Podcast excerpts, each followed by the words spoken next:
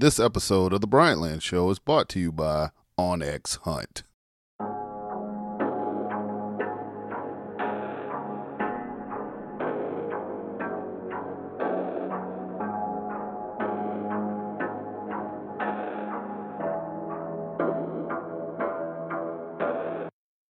From Stone Mountain, Georgia, this is the Bryant Land Show.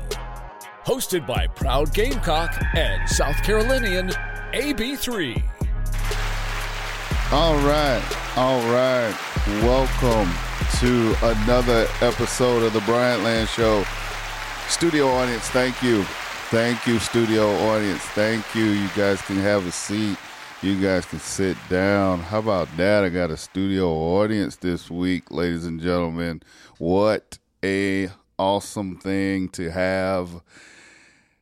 And actually, that was not a studio audience. That's a sound effect. This week I am recording with the new Zoom PodTrak 4. I've always used Zoom uh, to record my podcasts uh, for about the last year now.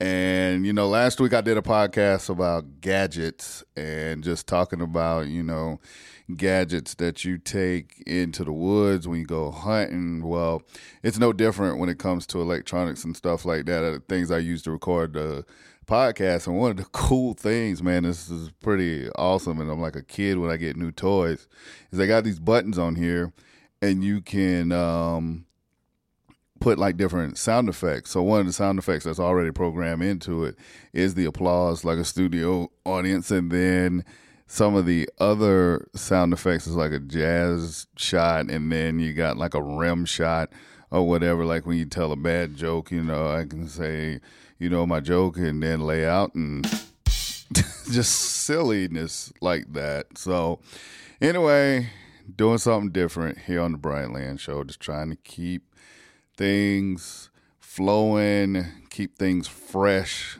keeping things off the cuff so you guys don't ever let or ever think that the show is getting staled. Anyway, that's enough of that foolishness. We got a wonderful show today. I have Lisa Ballard is the guest and who has credentials out of the Yin Yang Emmy Award winning writer, photographer, producer, uh, champion skier. Like she has credentials out of the yin yang. So Lisa Ballard is going to be my guest. But before I get into our conversation with Lisa, if you guys follow me on Instagram at official Bryant Land um, and on Facebook, Bryant Land, which, oh, by the way, if you're not, please do, because uh, that's a great way to keep up with what we got going on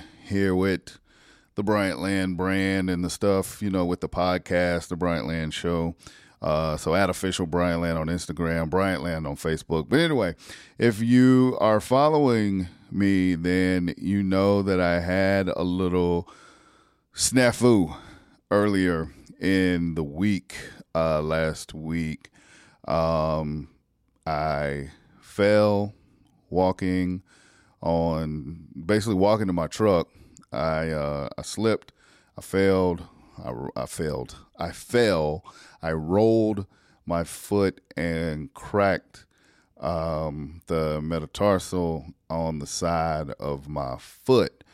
Um, very painful, very aggravating, and so you might have saw the picture of the boot, and that is the inspiration for the name of today's podcast. Of course, like I said, Lisa Ballard is a guest, but also uh, the other part of the title, Lisa Ballard and AB3 cracks his foot, um, which is not only inspired by the events that happened to me messing up my foot, but also one of my uh, favorite podcasters and one of the shows that I listen to, the Steve Austin show, uh, the professional wrestler Stone Cold Steve Austin, once had an episode called Steve Slips in the Shower. Um, my story is not anywhere near as great as uh, Steve's story, slipping in the shower. Um, it's a great story. It was a great episode.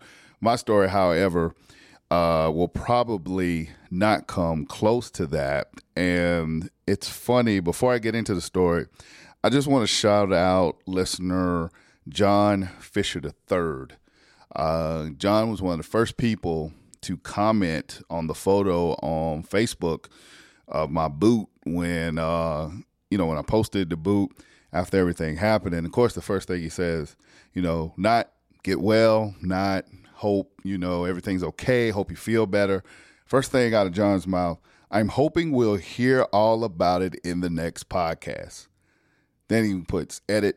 Also, here's to you healing really quickly. Well, thank you, John. Um, it's good to know that one, you're such a loyal listener. I mean, you're always commenting and and stuff on my on on my uh, page and and on my content. So first of all, thank you for being such a loyal, you know, listener, a loyal supporter of the Bryantland brand. And yes, John, I am going to tell you how it happened. Unfortunately, like I said, it's not a long, drawn out story. It is not anything of great detail. I mean, literally, I pulled up in my driveway. It's been raining in Georgia the last couple of weeks.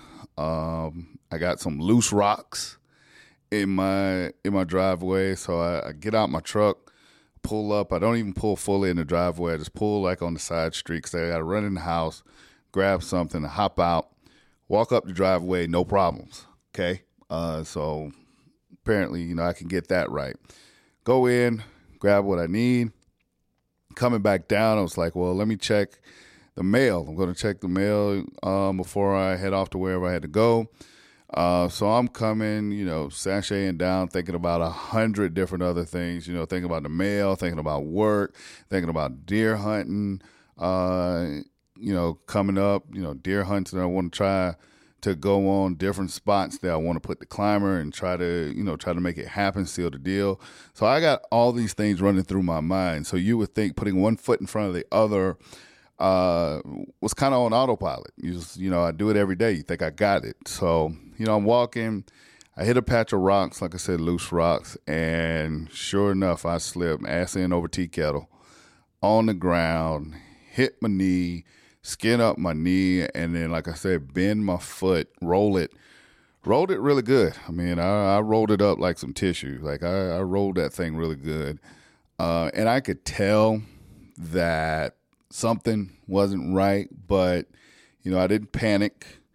I looked at my foot, and of course, with everything that happened with Dak over the past weekend, Dak Prescott, the Cowboy quarterback, and how gruesome that injury was. I was like, all right, everything's good. Nothing's going in the, in any directions that it shouldn't be. So like, you know, everything's still on. So uh, I'm great. And of course, I'm thinking in the back of my mind, if it wasn't, I don't know what I would be doing, but probably screaming in pain. Um, none of my neighbors were around. Actually, the only person that was around is the little girl that lives next door, and she was outside playing and I hit the ground. I cursed. I'm looking around and she's just in her own little world. She's playing by herself. She's in her own little world. And she goes, you know, up to the stairs and nothing. I'm just thinking of my again in the back of my mind. Uh, I'm glad I am not hurt as seriously as I thought I might have been uh, because clearly nobody gave a damn. Because um, I, like I said, I let out a loud enough noise to attract some attention, but you know, old uh, old Annabelle next door, she uh, she was going on about her business. So, which you know, fine, whatever. No, no big, uh, no big deal. You know, I just figured the little girl who used to in be in the window kind of staring out at everyone in the neighborhood, kind of like that Annabelle doll. Uh, maybe she would come and help. But fine, no problems. Whatever. You know, go grab your parent. Hey, neighbor next door, Buster's behind. Maybe we should see what's wrong with him. None of that. So it's cool. I'm fine. Whatever. So I'm I'm on the ground, knee all skint up, foot hurting, but I'm able to get myself up. So I get up, kind of dust myself off, walk around a little bit. I got a I got a limp, and you know, noticeable limp. It's hurting, but whatever. Go, do what I got to do. No big deal. Come back home now. My daughter, my youngest daughter, uh, you've seen me post her on her and my son on Instagram, and she's done some on camera stuff for uh, for me. But my youngest daughter is ruthless. Okay, I'm just going to tell y'all that right now. So I, I go see see them after you know everything happened. I get in my truck. I go do what I got to do. I go see them real quick, see how they're doing, how their day went, all that good stuff. She says to me, she sees, she's like, "What happened to you?" I told her what happened. Don't you think you need to go to the doctor? No, I'm fine. I, I mean, eh, but you're limping. Thank you for pointing out the obvious. I appreciate it, uh, but I'm fine. That's fine. All right, I, I I got this. So, you know, my son's like, "Well, what if you need surgery?" Great. We're just going to accelerate the whole thing and go straight to surgery. Not, I hope you feel better.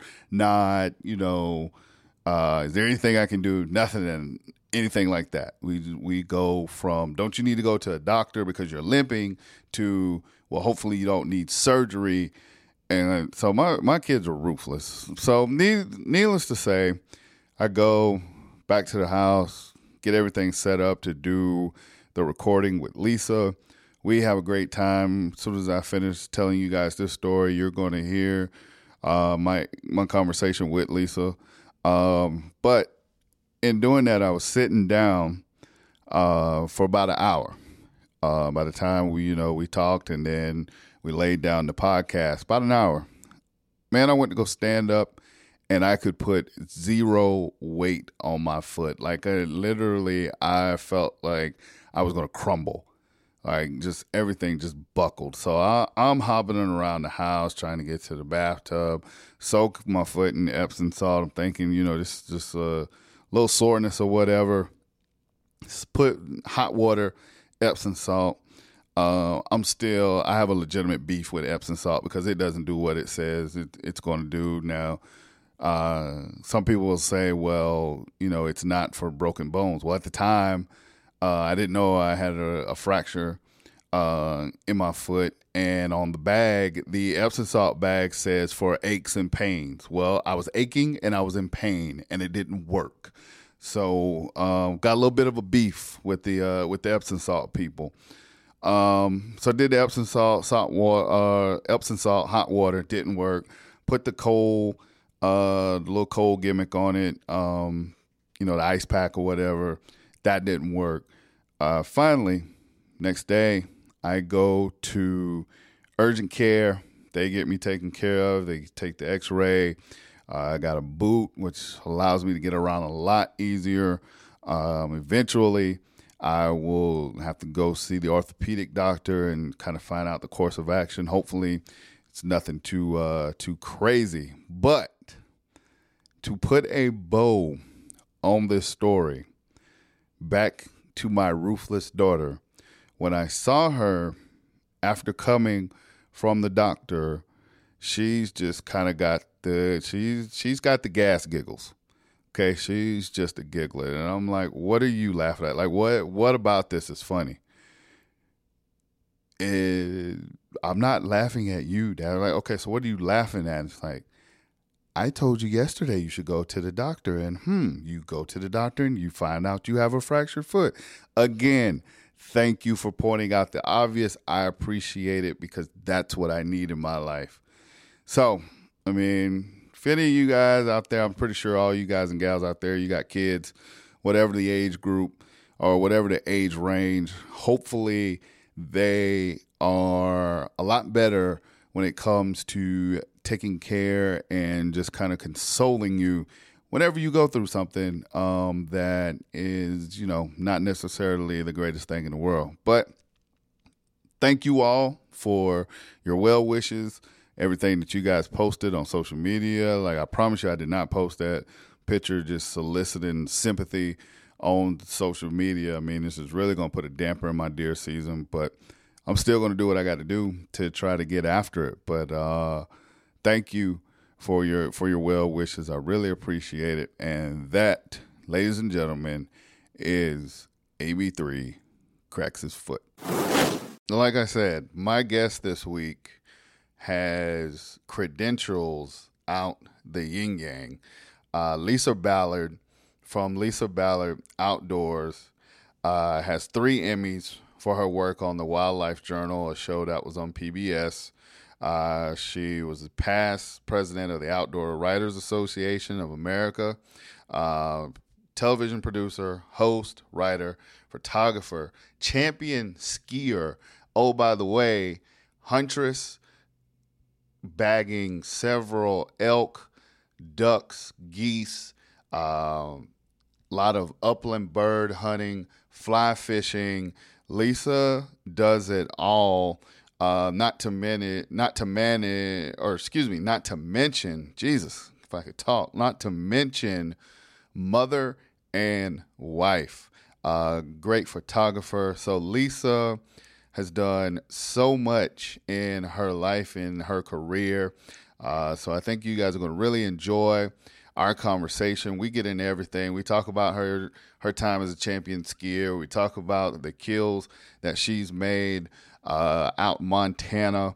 Uh, always interesting to get to talk to someone from Big Sky Country. You know, I always talk to folks that uh, hunt closer here to the southeast or um, in the Midwest. It's a different type of hunting out there in Montana, what they call Big Sky Country. So it was great to get someone else on, something different, uh, different perspective. So I'm going to quit blabbing. I'm going to fall back, get out the way, and then you guys listen to my conversation with Lisa Ballard here on the Bryantland Show. There's that studio audience again.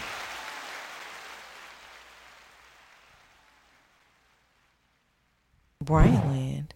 It is not often that, matter of fact, I think it is the first time on the Bryantland show that I've had a Emmy award winning producer on the show. I I've gotten a couple of Emmys myself when I worked uh, at ESPN back in the day for like Sports Center and stuff, but I kind of always say I got those by default, not so much of anything that I did, but I have a actual Emmy award winning producer joining me on the show today. Lisa Ballard, welcome to the Bryant Land Show.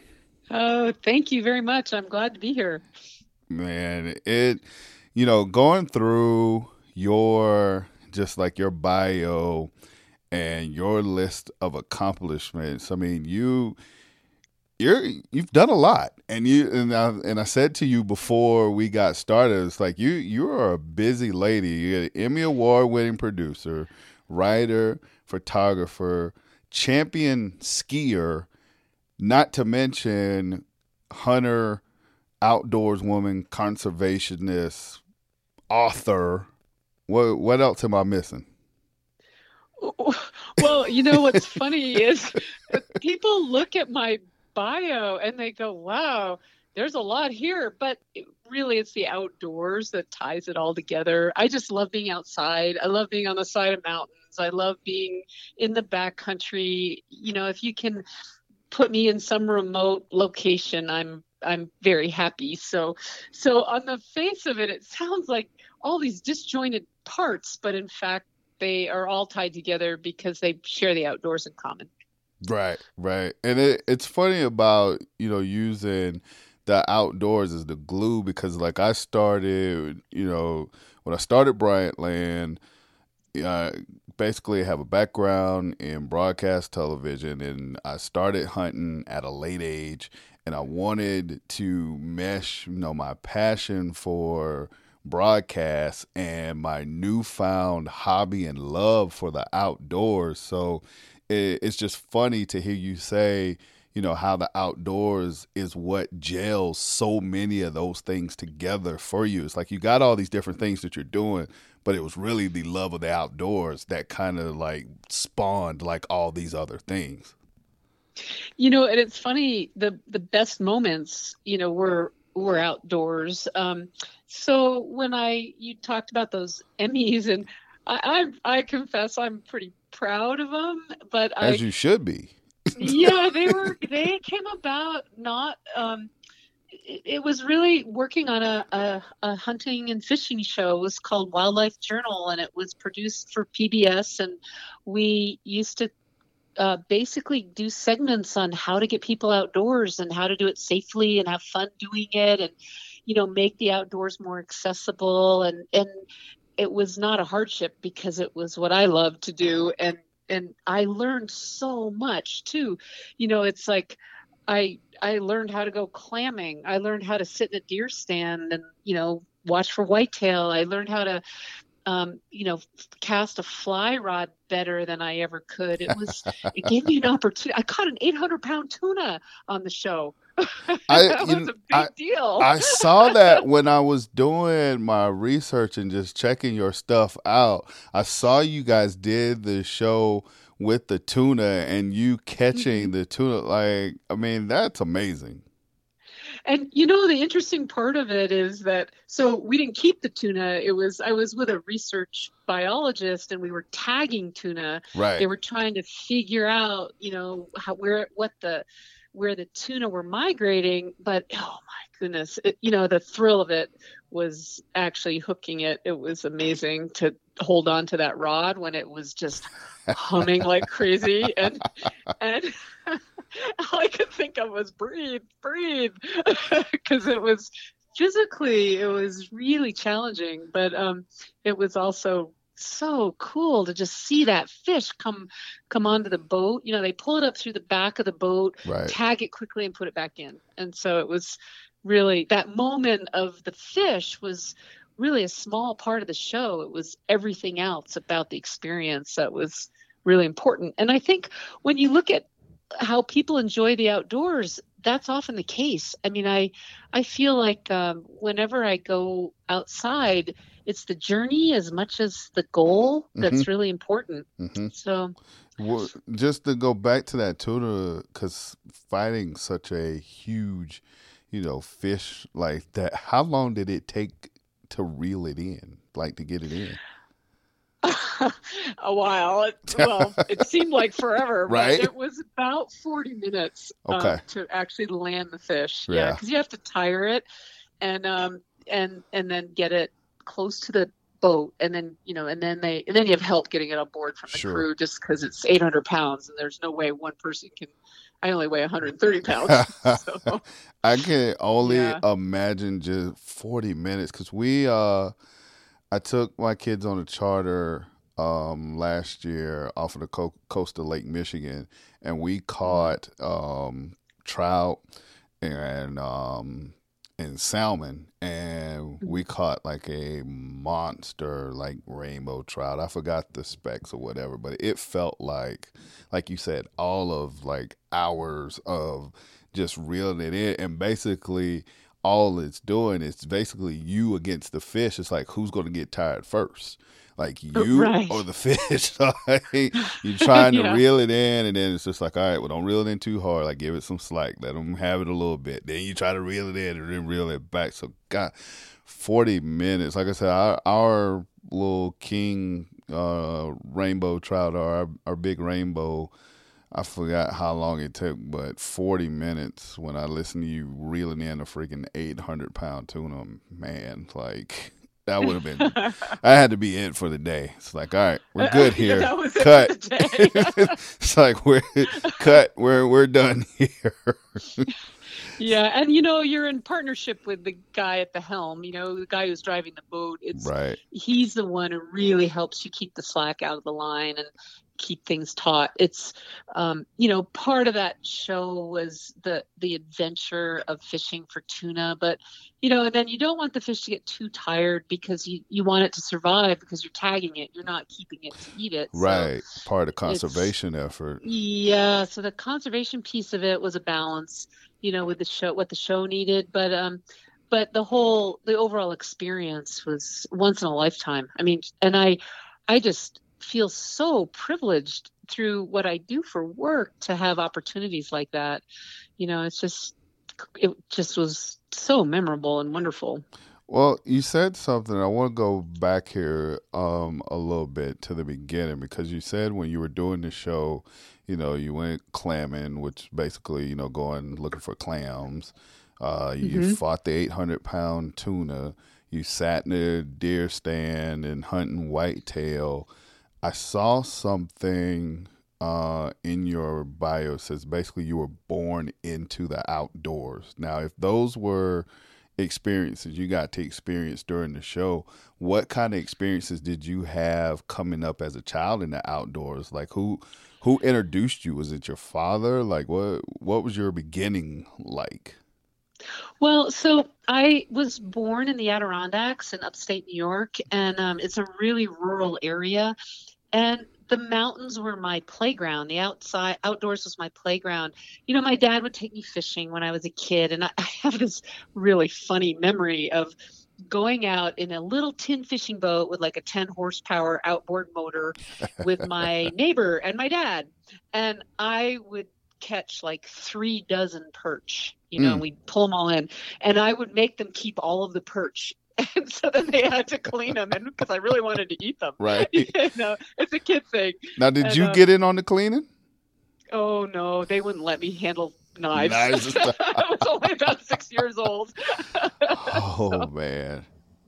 But but I had you know I was on the water a lot, and I just grew up you know with skills that are really important to the outdoors. I grew up paddling. I grew up, you know, being uh, hiking up mountains. I, I, you know, I grew up with water and big terrain. And, you know, I think once you're just comfortable there, it's pretty easy to then start to learn other skills. You know, I, I knew how to camp and backpack and, do things that were outdoor related and and certainly as a skier you know i was a ski racer from six years old and i uh, and that was a big part of my life, you know, being outdoors. And what I did for training for skiing was all mountain based. You know, I'd run up mountains and I'd go, you know, for 20 mile hikes. And, you know, I just, I had this sense that the more time you spend in that kind of terrain, the more mountain wise you are, the more mm-hmm. comfortable you are. Mm-hmm. So it doesn't matter what you're doing there. I was comfortable skiing for sure, but then now when I go elk hunting or if I'm looking for big mule deer or whatever it is in the mountains, I, I, I'm comfortable doing that. I, I just love being there. You know, I'm, it's, it's as much home as my real home is. No, it, it's amazing because the parallel there is like I grew up in the country, you know, like in rural South Carolina, and you know, pretty flat obviously compared to like the Adirondacks and stuff. But you know, rural country living, I didn't really get into hunting as a kid, but that appreciation for that environment, just like how you had the appreciation for the mountains and becoming mountain savvy because you grew up in that area. And now, as I've gotten older, the appreciation for rural living and living in the country, it's just that you know that parallel but it's still the outdoors. Like sometimes you kind of just mm-hmm. think about you know your area. Like you know all i know is rural you know country living in the south. And like for you growing up it was like in the mountains and stuff like that in the northeast. It's just pretty remarkable like when you're exposed to the outdoors at that age how that just mm. still sticks with you. And then like i said earlier just breeds off into other things Oh. Yeah, it was just it was just luck that that was my backyard and and I embraced it. You know, I just and I you know I have some confessions. I mean, I I'm a real cold wimp. People go, "Oh, you're a skier. How can you be a cold wimp?" You know, but I I am a real cold wimp. I you know, and I like you know, the best part about coming home was getting a shower, you know, because I could rinse off all the dust. Right. But when you're when you're there, it's just there's something very freeing mentally and physically. You just feel so good when you're just off the grid and you know in the backcountry. It's it's just a wonderful feeling and and um I think I crave that sometimes, especially when I get kind of bogged down with stuff and at work and you know, I'm a writer and photographer and a journalist and I love being outdoors. That's the fun part, right. but you still got to you know pay your dues indoors too right so right you pay your dues behind the computer and yeah, yeah indoors now the something that struck me um before we get into your skin because I definitely want to talk about that, the paddler or, or mm-hmm. paddling. What? Um break that down for my listeners because is, is, that just are we talking about like canoeing? Or we like can you help us with that? Well it's kind of evolved you know so i paddled a canoe as long as I can remember. But as new inventions have come along, I've kind of embraced it, you know. So, um, I mean, I love getting on my stand up paddleboard now. I just love it and paddle around. We, we oh, actually fish from, we have a couple of inflatables and we fish from inflatable paddleboards now yep. and again. I, it's fun. You can stand and it's really stable and you know you can get into places that you can't get into um, with you know a motor vehicle right. although you can put a trolling motor on one of the ones we have but it's um you know there's there's so uh, sup's awesome i love it i love the exercise of it um and i've you know i've paddled i was a real avid kayaker starting in college mm-hmm. you know when sea kayaks came along i just thought they were the bomb i would just I got one. I paddle it. I still have it. I paddle it everywhere, you know, and I love it. And then I got a Hobie fishing boat, you know, just because you can pedal it and your hands are free and you can fish from it. And I I love to shoot wildlife from it too, you know, aquatic, wild based wildlife. And mm-hmm. it's just, um, you know, I just like being on the water. It, because I live in the mountains. The being on the a lake or especially when I get on the ocean, that to me is like wow you know just so cool because it's so different than my everyday life. You know i just love being on the water. So um, on the rare occasion that i actually take a vacation that's where i go is water. Give me the ocean. You know Gotcha. Gotcha. Okay. Plus, you never know, like fishing, you never know what you're going to pull out. Like, you know, I, I pretty much, when I'm here, I know if it's cold water, it's going to be some sort of trout mm-hmm. or salmon. Mm-hmm. If it's warm water, it's going to be probably a pike, maybe a muskie, probably a bass, you know, that kind of thing, which is great. But when on the ocean, man, you never know what's going to come out of the water when you hook something. That's true. So with such a massive, a massive body of water, there, there definitely opens up for all kind of things to come from out there. Yeah, like 800 pound tunas. right, right. So that that's cool though, because the paddler, I I was wondering about that. Like uh, like I said, you know, just going through and looking at the looking at your stuff it's just like okay paddling. Like i keep seeing paddling paddling but i know exactly what you're talking about now. You're just standing out standing up on the board and just standing up yeah. and, and paddling. So all right born in the outdoors in the mountains and i know that i heard that you did like a, a very very short stretch on wall street. But before you got to that Gosh, you are a good researcher. before before you got to that, you were like a champion badass pro skier. Talk to me about that. Did that you said that started when you were like 6? Like how did how did you get into to skiing and work your way up to being a champion? Okay, so here's how I started skiing. Well, I started skiing because my dad was a real avid skier. So since I could walk, I don't remember actually learning how to ski. Mm-hmm. We have home movies of me like between his legs or up on his shoulders, that kind of thing. But um, I uh, started ski racing when I was six because the little local ski area in my hometown, Saranac Lake, is called Mount Pisgah.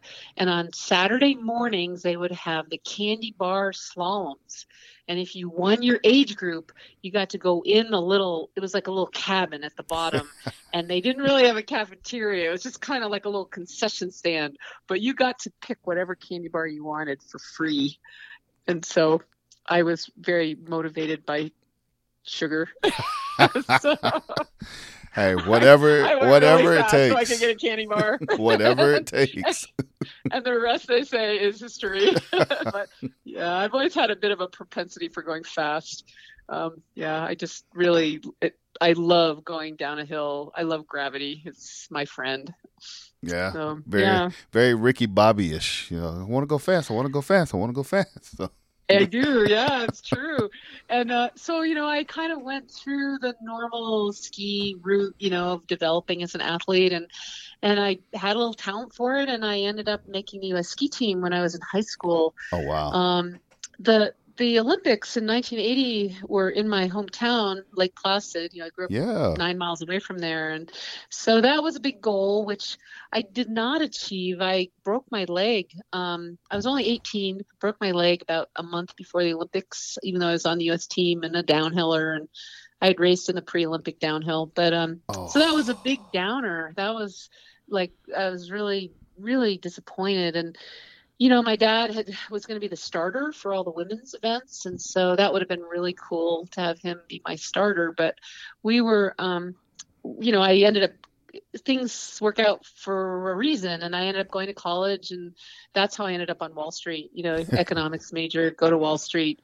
That lasted nine months, and then I went back to ski racing Was as that- a professional. was that just like okay i'm gonna give this a try and it just didn't work out like because when back in those um during those days like if you got like a major leg injury sometimes that was it like it, the technology Yeah. and stuff is not you know where it is today where you just rehab for a few months and you're good as new um sometimes even better depending on you know the parts that they put put your leg back with but what what was the i guess what led you you know to kind of was it the injury that led you to kind of go away and it's like all right i'm going to use my degree and then it's like no this ain't gonna work so Yeah, I think I was just so disappointed that I wanted to change, and that was a, that was about as drastic a change as you could get. Right. And um, and then and then I got a phone call from a friend of mine who. But so back then, the Olympics were still amateur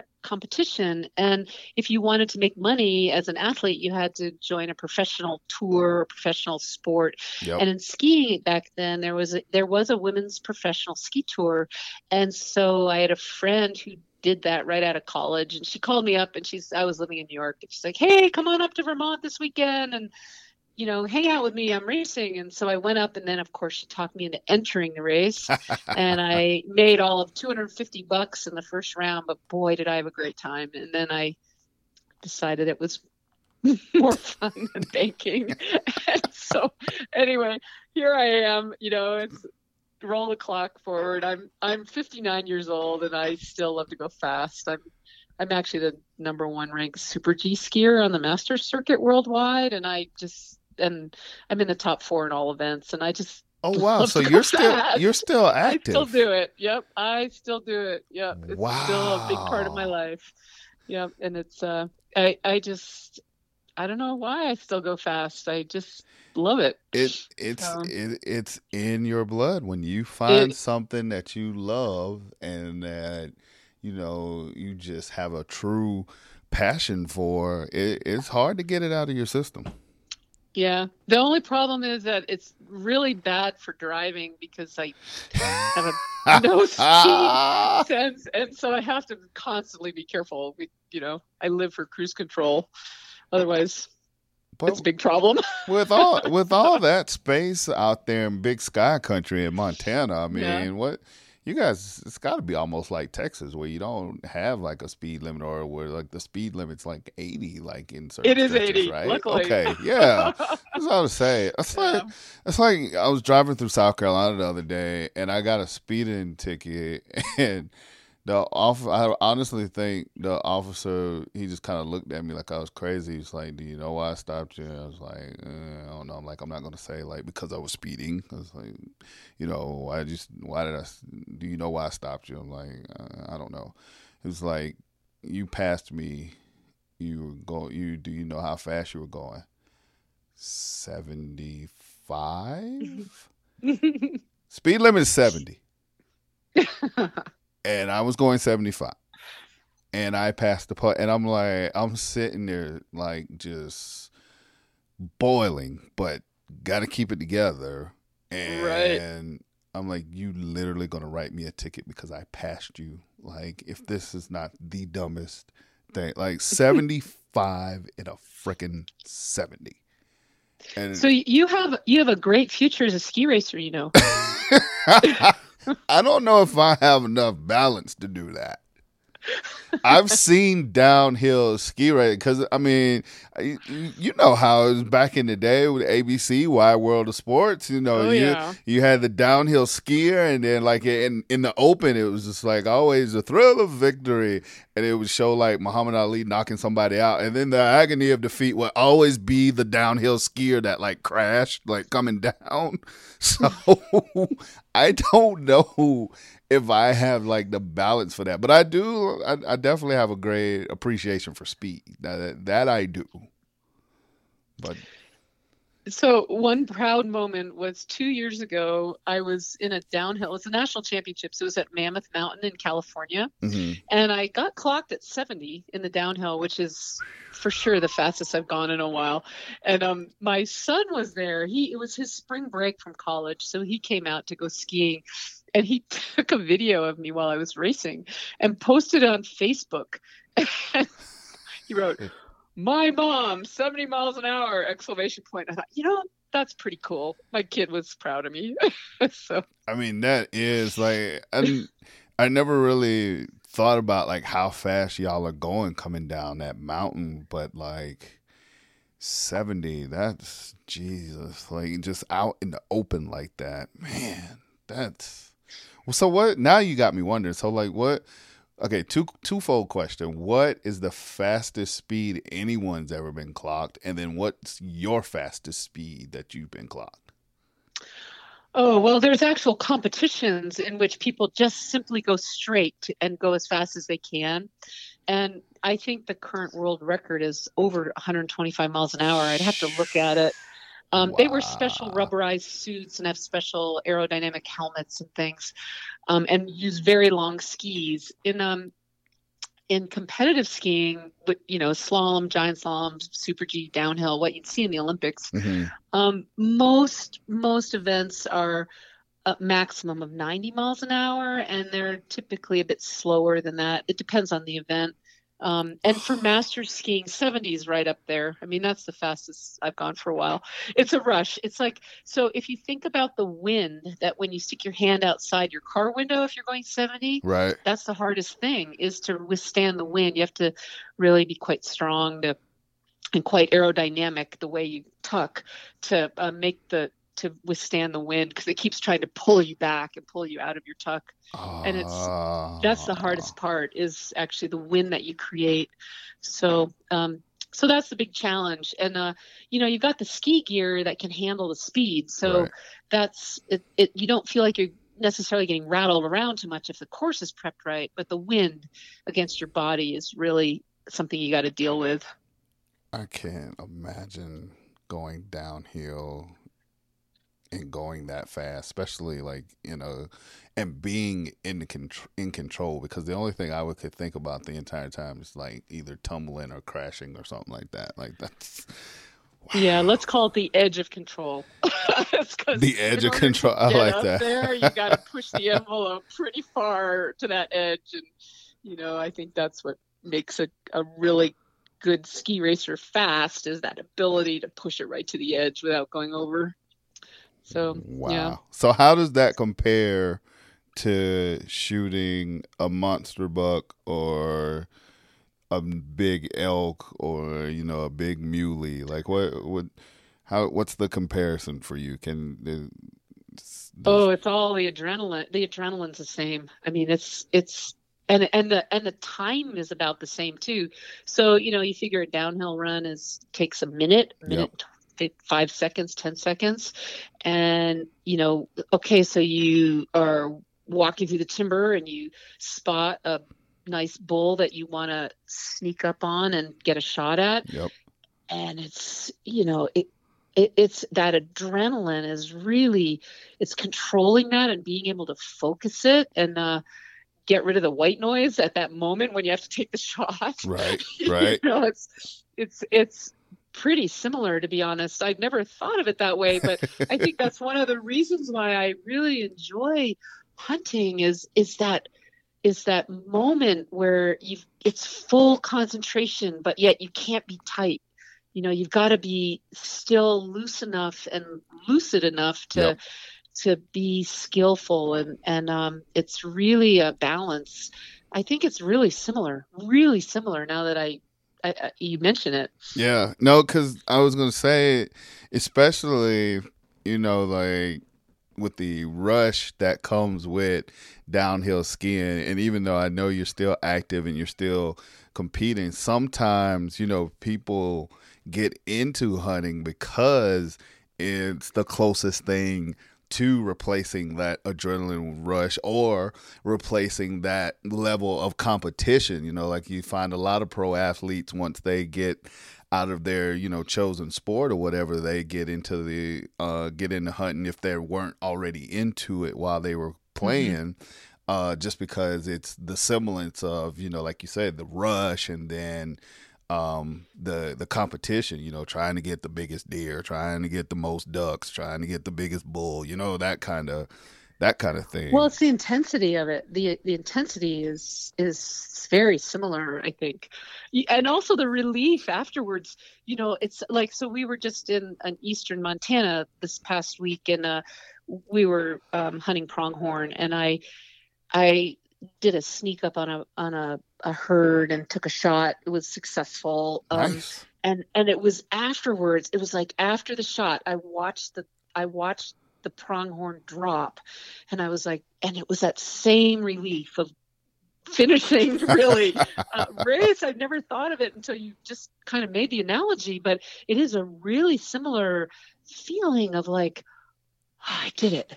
you know, right you and it very very pleasing and rewarding and also a, it's a feeling of accomplishment in a in a and it builds a lot of self-confidence and and and certainly months later when we're pulling a piece of meat out of the freezer and enjoying it at our dinner table it's like you, you just feel so good about that experience yep. and that you provided it and that it's it's it's all together it's all part of the same piece of it you know it's like re and then I know for me when you pull out like you say you pull out that piece of meat or or whatever then it's like reliving it all over again. Like you just you relive you relive the shot you relive like the day and then like you said the the feeling of exhaling like once you you know completed the shot and it's successful like that's to me that's also one of the joys. Like it, it's the memory that keeps on giving almost yeah, and you know there are times when you miss too, or you make a mistake. And oh yeah, for me in ski racing, oh yeah, there's been plenty of times where I ended up in the fence, or I made Oof. a big mistake, and you can't,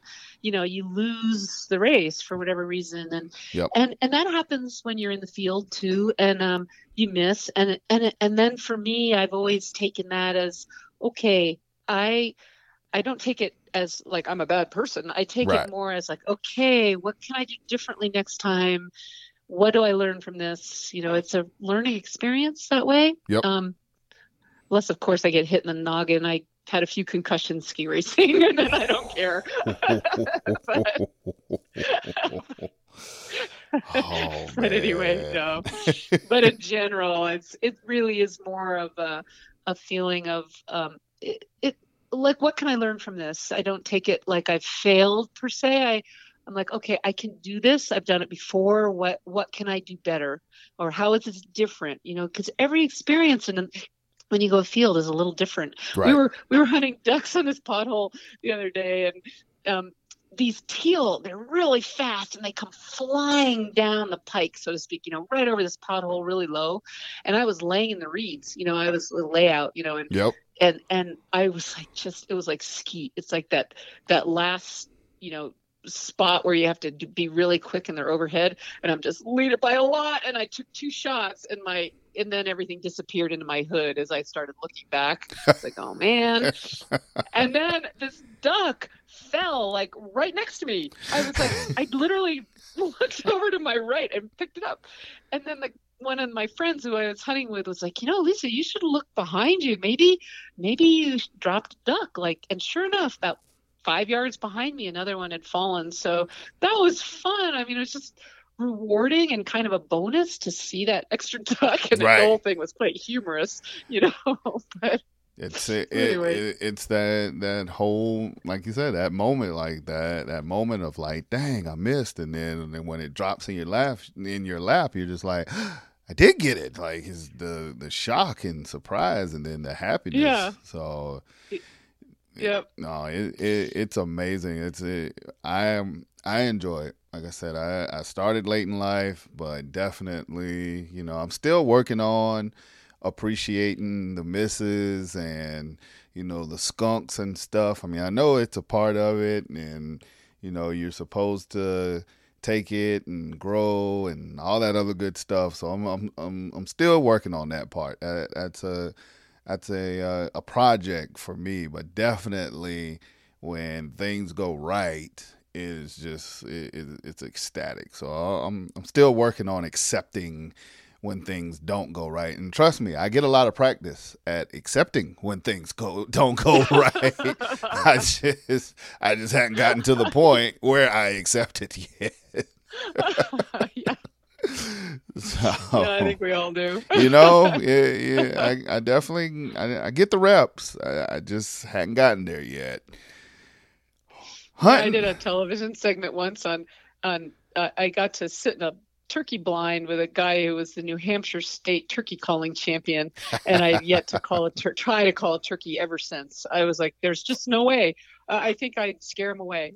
I'm t- I'm telling you that uh, I've never, like I said, I haven't killed a, a elk or or bugled in like an, an elk or anything like that. But my number one, when people ask me, my number one accomplishment is calling in a turkey and killing it with a bow.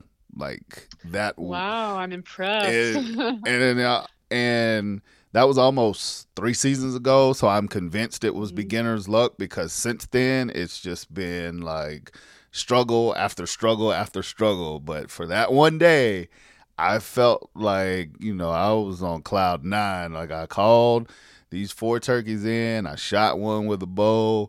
I thought I missed and he got away, just like with your duck. I thought he got away, and then I went back and I looked at the uh, the footage, and what I thought was the four ducks leaving, or excuse me, the four turkeys leaving, was three leaving and one that crashed up under the tree. And sure enough, we went and we found them up under the tree, and I was just like, man. So keep keep at it though, cause turkey hunting, man, that that's um, you know, I love deer hunting and and I live for deer season, but but turkey hunting ain't too shabby, it ain't too far behind.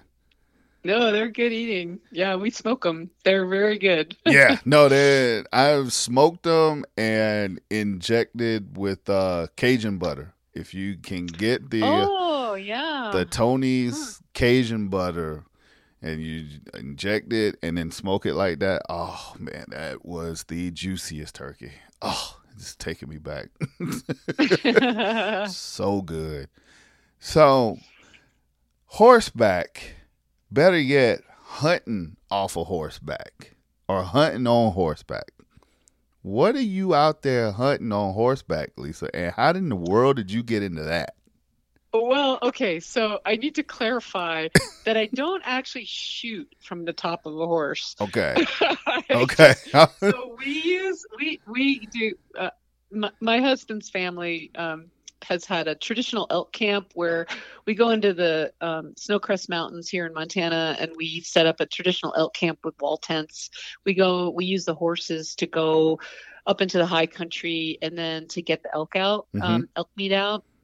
So we spend a lot of time on horseback and um, so that's what the hunting on horseback is it's not um, it's not actually shooting from a horse you know like I was a- gonna say because that was gonna be you Yeah. know impressive. It wasn't like the yeah no i would I, I think if i shot my rifle from a horse i'd probably fall off the horse from the recoil but I I love the whole atmosphere of it. It's like so. Speaking of getting off the grid, it's just a wonderful chance to spend a week in the backcountry yep. and in and likewise a high country here in Montana where I live, and it's um, just it's beautiful. The setting is amazing, and the opportunity to hunt elk is also just unparalleled. And you know, we just do it. It's a family thing as much as anything, and a traditional piece of what we do. And um, I I just love taking the horses up high, and uh, and certainly if you do shoot an elk, if you're lucky enough to harvest an elk, you can.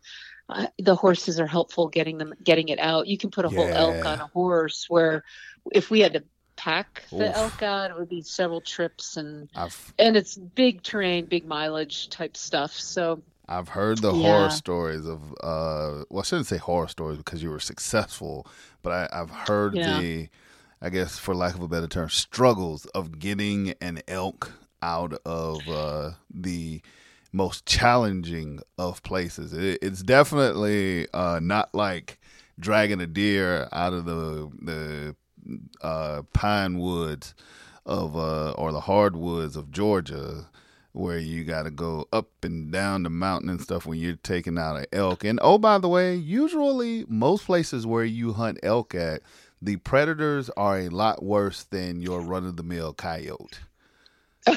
right that's for sure um, you know so we knock on wood where we hunt um, I, we actually have had wolves come through our camp which was a little frightening it Mm. wasn't um, I, I didn't realize what was happening at the time. I was in the camp at the time hmm and i saw what i thought was a dog actually.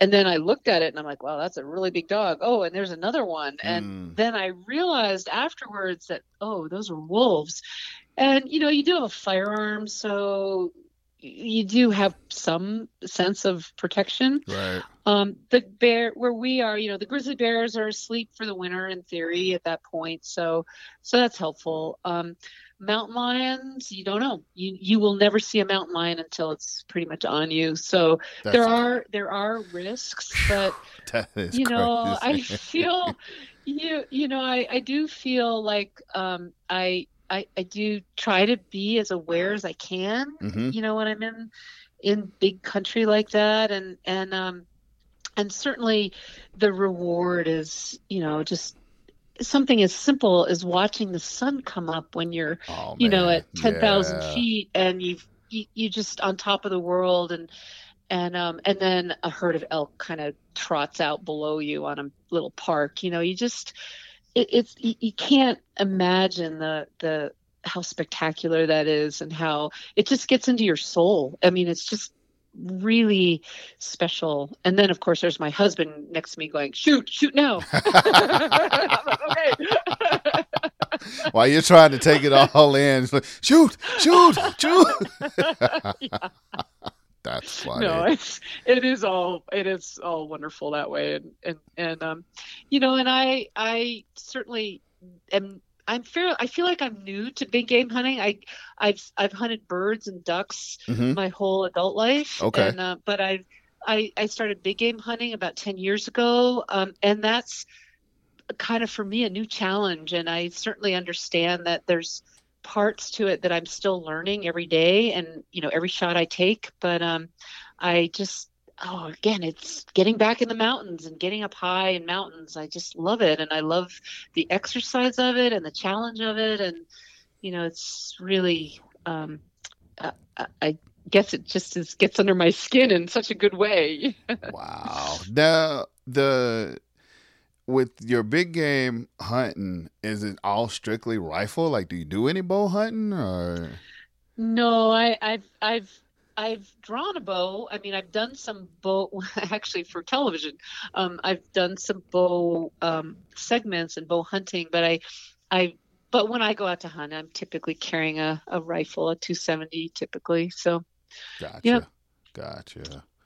And then uh, obviously bird hunting uh, is that from ducks all the way to like upland hunting or just mostly ducks Mhm. or No, I do. I actually do both, and um, I I've always uh, done both upland hunting and duck hunting since my whole adult life, like I said, and Mhm. and uh, I just I was in New I lived in New England for 25 plus years, and so Oh, that was the that was right out my back door. I lived on the Connecticut River, which is a it's not a major flyway, but it's a important minor flyway. And Right. um, we had ducks and we had um, we had pheasants and woodcock, and it was uh, and and certainly partridge, and it was really fun hunting and and um, and uh, once in a while a Canada goose would fly by, and that was a big deal. And it's so funny because now living in Montana, and geese are everywhere, and no one cares about geese as much. I mean, it, people shoot geese, and we do, and we we enjoy eating them. But I was about to say goose is great. Love. yeah, yeah. But it was really funny when I was living in New Hampshire. It was a real special thing when you shot at Canada goose. So it's interesting to see how goose populations have changed over time and and um but but getting back to hunting i i feel like it's um upland hunting and bird hunting have always been a big part of what i do and i've always um you shot shotguns i used to shoot a lot of sporting clays competitively and i used to oh wow. go to a skeet range to practice and it was all kind of part and parcel of shotgunning you know so yeah. That's yeah Man, that, say that now. I didn't even know that. Like the shooting, uh, skeet and trap competitively. I mean, Jesus, you you. Well, it was all to kind of get hone your skills for Yeah. birds. You know, it was all really. I've written a lot about that actually, the use of clays. You know, for um, getting in shape, so to speak, for Mhm. for bird season, and it's all just being more familiar with your gun. And uh, when I go to a skeet range or when I shoot sporting clays, it's always low gun. You know, I don't shoot high gun, um, so the gun is not mounted before I I call for the bird. You know, before I call Oh, pull okay. which is very similar to when you're hunting. It simulates hunting much closer. Yeah. Um, so, um, so it's all helpful. It all makes you just more skilled in the field. And here in Montana, uh, so all of our pheasants are wild, and um, all of our birds are wild. Yep. And so whether it's a sharp-tailed grouse, a pheasant, um, you know, a hun, or whatever you're you're targeting, or whatever you put up on a given day. Um, it's it, it's all reaction, and so I feel like clays really help you tune in. So Oh yeah, no, definitely. I that's the one thing that I wish um I could do more. I mean, and it's definitely easier when I'm out in the country, is to practice. You know, shooting uh shooting clays and stuff. You know, like my bow, I can go out in my yard, my driveway, back up 20, 25 yards, and and you know practice targets all day. But mhm. a little bit more uh, involved when you're doing uh, when you're doing clays. I always, you know, feel like like I said, when I get out in the country and I can practice, i I would be a better duck hunter or quote unquote duck shooter. Um, if I Mhm. got to practice before I actually just went out there, Yeah. and but you know, duck hunting is just more now that and you know, deer hunting, like I said, because I can practice and and shoot my bow and stuff. I, you know, that's a little different, a little bit different passion. Duck hunting and goose hunting is just kind of like, all right, we're gonna go out here. We'll have a good time. Like, yes, I want to try to hit some birds, but if I don't, I know I haven't put in the work. So if I don't, I get it. You know, a little bit laid back, but you know, I still I enjoy it nonetheless. Yeah, for me, I just basically need a, a mug of coffee, and you know, I've fallen. I have fallen asleep in many marshes in my life. Yeah, but- is, is, isn't it? You know, we we always talk about like falling asleep in the climber, like in the deer woods, but man, like if you you get in a good marsh or a good pit, um, when you're hunting geese, like when I used to hunt geese in Illinois, um, when I used to go with a buddy of mine, it would be like in these pit blinds, and man, you get underground and you get the heater going and you know, get some deer jerky and whatever, and you with a good group, man, it's just you're having a good time. Or if it's slow, you can kind of nod off in the corner until the action heats up again. Like, it, That's yeah, exactly. You know, it's, Yeah. it's a good time. Where you know you said New Hampshire when you lived in New England. Uh, where in Mm-hmm. in New Hampshire? So I lived in Hanover, New Hampshire, which Yep. is right on the Vermont New Hampshire border. Yep. And so we hunted both Vermont in Vermont and New Hampshire really avidly. And um and then about 10 years ago I moved to Montana and um and now I'm here and I love being here as well. It's different. It's really different and it's um but it, both are great. You know, I can't I, I just feel like both have great mountains, great outdoors. Yep. Here, I've been, I've never had the opportunity to hunt on the prairie in prairie habitat, and you know, so now I've had a Oh. decade of being able to go to eastern Montana and hunt on the prairie, and it's different, different species, um, different, different types of hunting. I mean, it's really challenging to sneak up on a pronghorn when there's three sagebrush for cover. I was know? about to say there's no cover. Right exactly and and uh you know people say oh for your first big game animal you should hunt pronghorn. I'm like yeah right they run at 60 miles an hour and you can't get close to them but so i i think i i don't know well, if you can ever sneak up on one on the side of a mountain, you might have a shot because you can there you go 60 miles an hour and you going downhill at 70, then you might be able to make it happen. i could chase it right i put my skis on exactly. it. you might can make it happen. So, no, I- I, was just curious because I that was one thing. Like, I wish I was into uh, hunting and more outdoor stuff when I lived. I lived in uh, Western Massachusetts for three years. That was, an, or actually, Mhm. no, two and a half, two and a half years in Western Massachusetts, and then Eastern uh, or Central Connecticut for three. So I spent like five years in New England, and Mhm. I wasn't into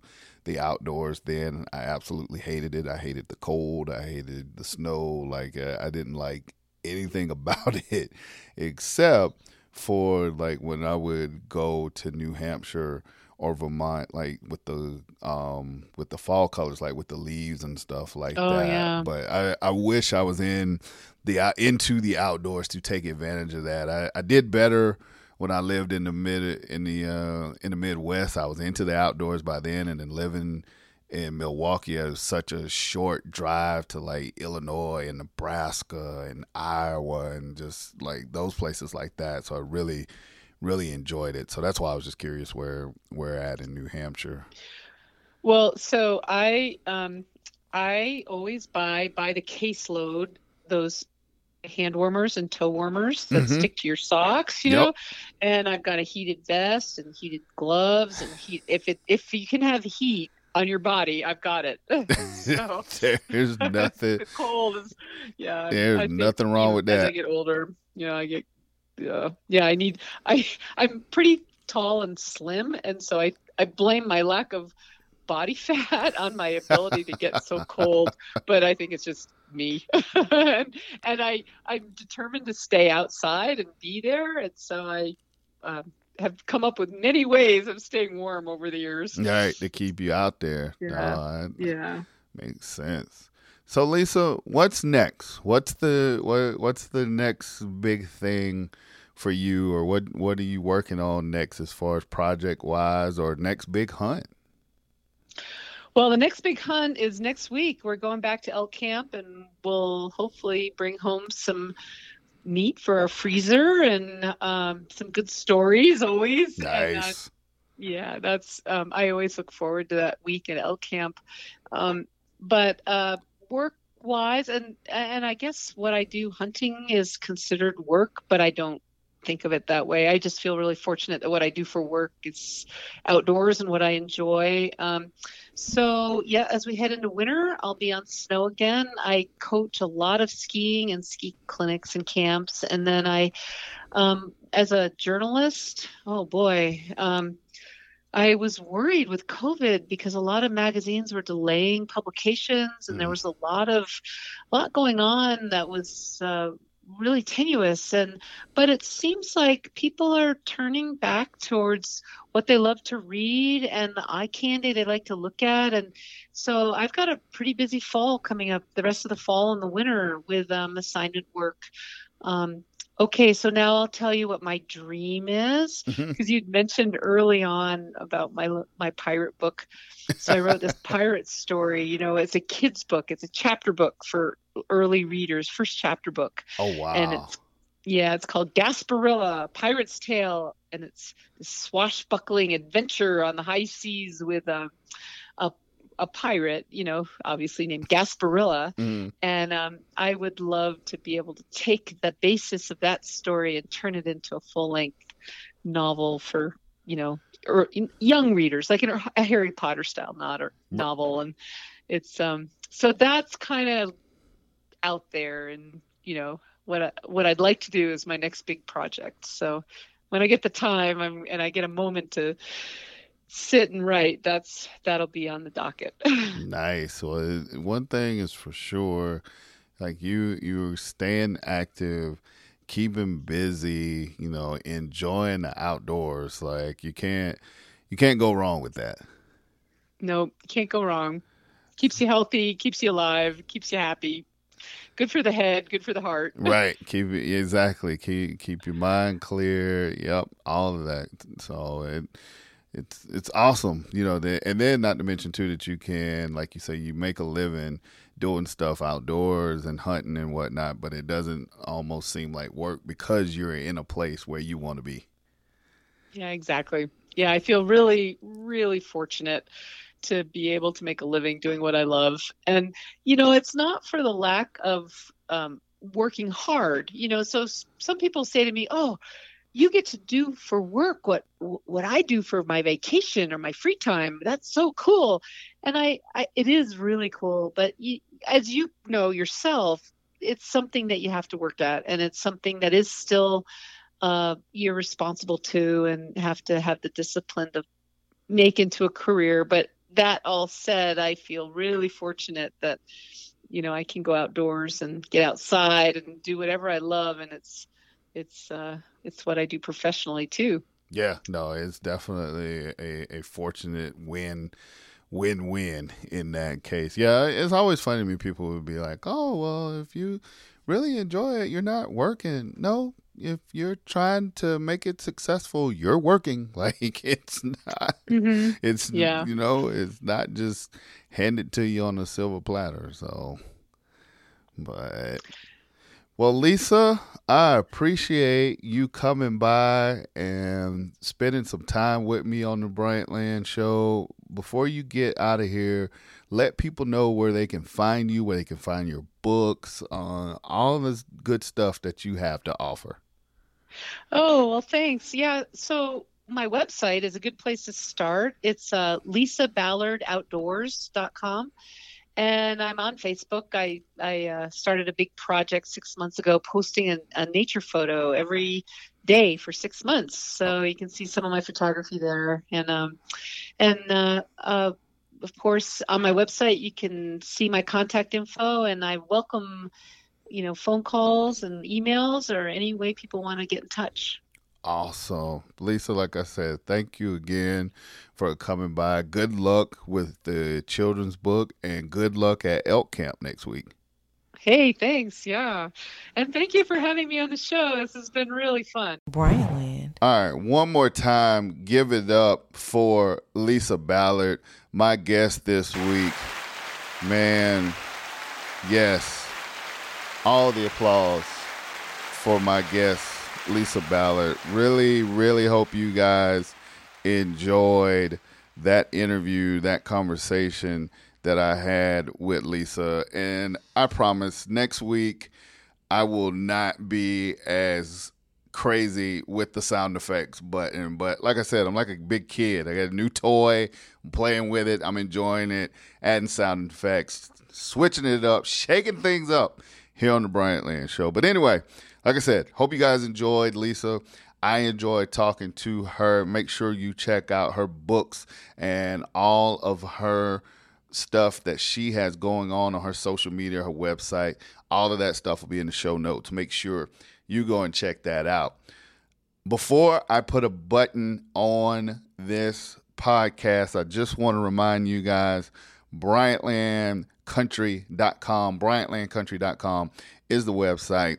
We got merch. We got past podcasts. We got videos. We got all things Bryantland on our website. So make sure you go and check out BryantlandCountry.com. Want to send a big shout out to the folks over at onX, onX Hunt. They are the sponsor of the Bryantland Show, the world's number one mapping technology. They got the 3D maps now. You can save maps now. onX Hunt, when I go in the woods, it's on my phone and my phone is with me. So make sure if you haven't already, go download the onX Hunt application.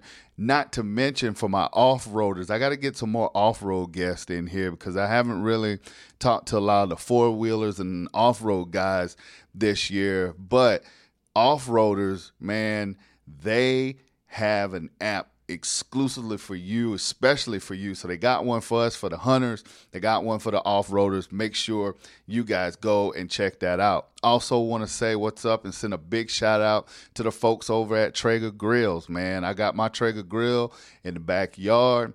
I got the smoke going, whether it's been ribs, chicken, salmon. You know, I'm trying to do better, eat better so I can stay fit and look good. You know, when I start doing these appearances, when the world open back up, because that's what we working towards for the Bryantland show.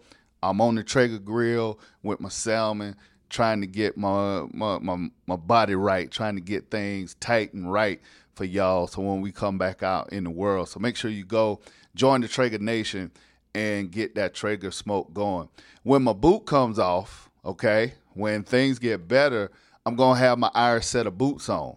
So I want to say thank you to Irish Setter boots for partnering with Bryantland. Like I said, when I get this boot off my foot, my foot is ready and gets better. I got the Vap, the the VaprTreks, the Snake boots from Irish Setter, and then I got the new elk trackers that I'm waiting, dying to break in. But like I said, got to get my foot healed, get this other boot off of my foot, and then I will be in the woods back in my Irish Setter boots.